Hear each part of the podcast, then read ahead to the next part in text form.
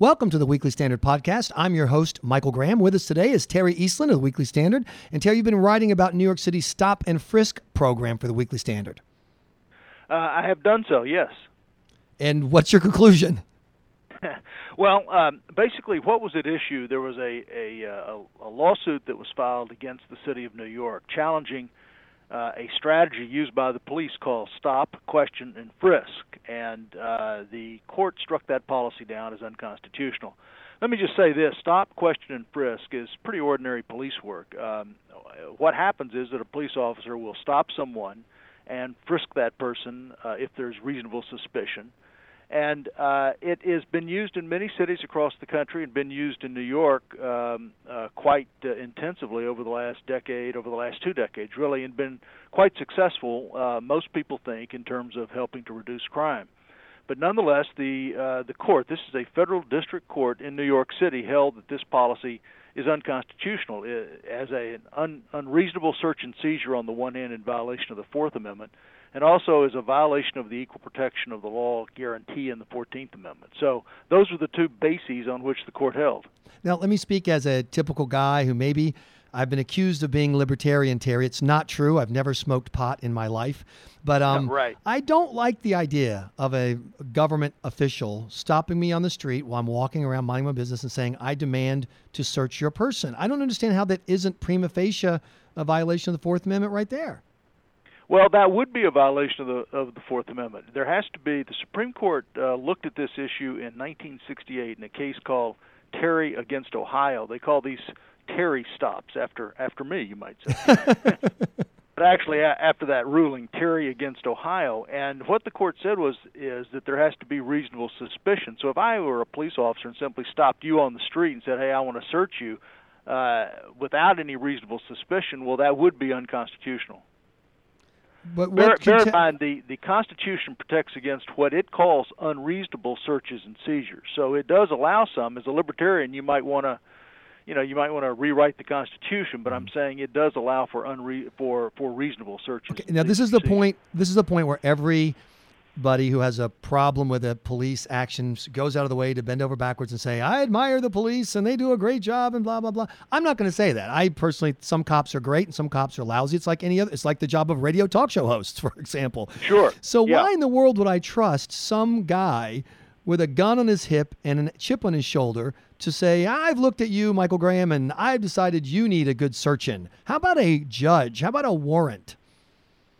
Uh, well, that's uh, that is necessary, obviously, for arrest. Um, well, you could go that far, but it's not required. Uh, you're not required to go that far under the Constitution, and it would be somewhat of an extraordinary, uh, I think, change for police work if that were to happen. So maybe you want to advocate that. But I, guess it's a surprise to most people that it's acceptable under a common sense viewing of the Constitution that uh, you know Joey and Tony walking down the street are subjected to a search simply because a government employee decides they look like they need a search, as opposed to presenting evidence to somebody as they would have to do if they wanted to search my house, my pockets, my house. What's the difference? Well, again, uh, in the kind of cases that we're talking about, and uh, cer- let me just back up and say this: there were 19 plaintiffs that came forward and said, "Look, we have been unconstitutionally uh, searched. We have been stopped unconstitutionally. We've been frisked unconstitutionally." There were 19 of them out of many possible people, I suppose, that the plaintiffs' lawyers could have found in New York City. Out of the what is it, 4.4 million stops that have been made over the past dozen years, but just 19 came forward and uh, you know, uh, roughly uh, almost uh, a third of them had trouble um, proving to this sympathetic judge that there had actually been an unreasonable stop once the facts were there.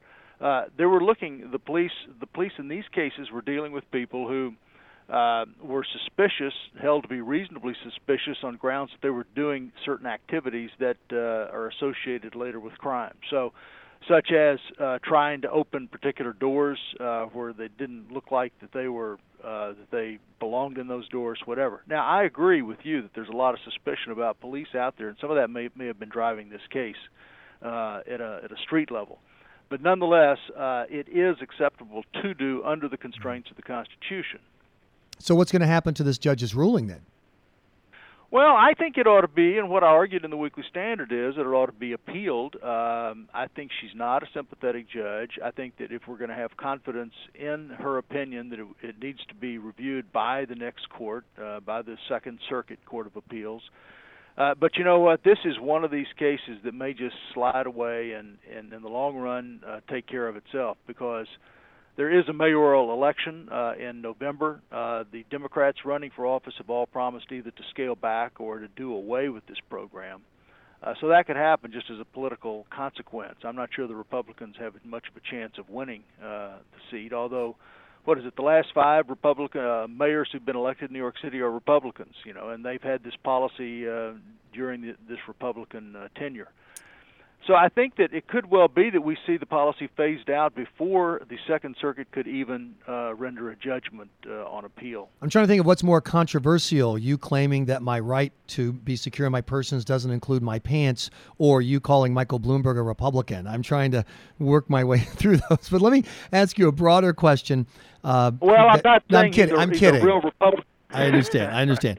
Um, the you know there's this conversation going on inside the Republican Party between the Rand Paul Republicans who say the NSA is out of line, these searches yeah. and seizures are out of line, and we need a smaller government that respects individual liberty. And then the more traditional Republicans who say, hey, you know, when it comes to national security or crime fighting, we need a big fat government.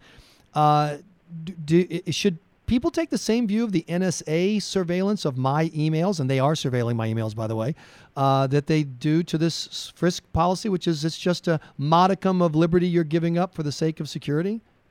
Well, I think what's going to happen is that we will strike the balance between uh, two goals here in a different way, and probably one that favors uh, a little bit more liberty than not. So that's what's going to happen. I think we've passed through a period of of an intense effort over the past, as we know, dozen years dealing with uh, threats from abroad in the form of, of Al Qaeda, and and and I think that the American people are now going through an adjustment, and there will be some some alteration in some of those policies. But do you see the parallel between the NSA surveillance, which would certainly seem on its face, once again, you know, private in my papers, and the stop and frisk policy, which, regardless of previous Supreme Court rulings, would strike a lot of, I think, average Americans as seeming to violate the clear language of the Constitution. Well, I don't know. Is it is it uh, more problematic uh, if if if it may be more problematic if you have police who actually see somebody and stop somebody as opposed to something that's done without any physical contact. I don't know how you evaluate that. Well, if you knew the websites I went to, Terry, you'd know why I'm so nervous, and that's what's uh, conf- uh, uh, affecting this conversation. Well, I do think the balance is being restruck in New York City in this context we've talked about, as well as nationally in the NSA context. Terry Eastland, we look forward to reading your article in the Weekly Standard. Thanks so much for joining us for this Weekly Standard podcast. Please be sure to check weeklystandard.com regularly for podcast updates. I am Michael Graham.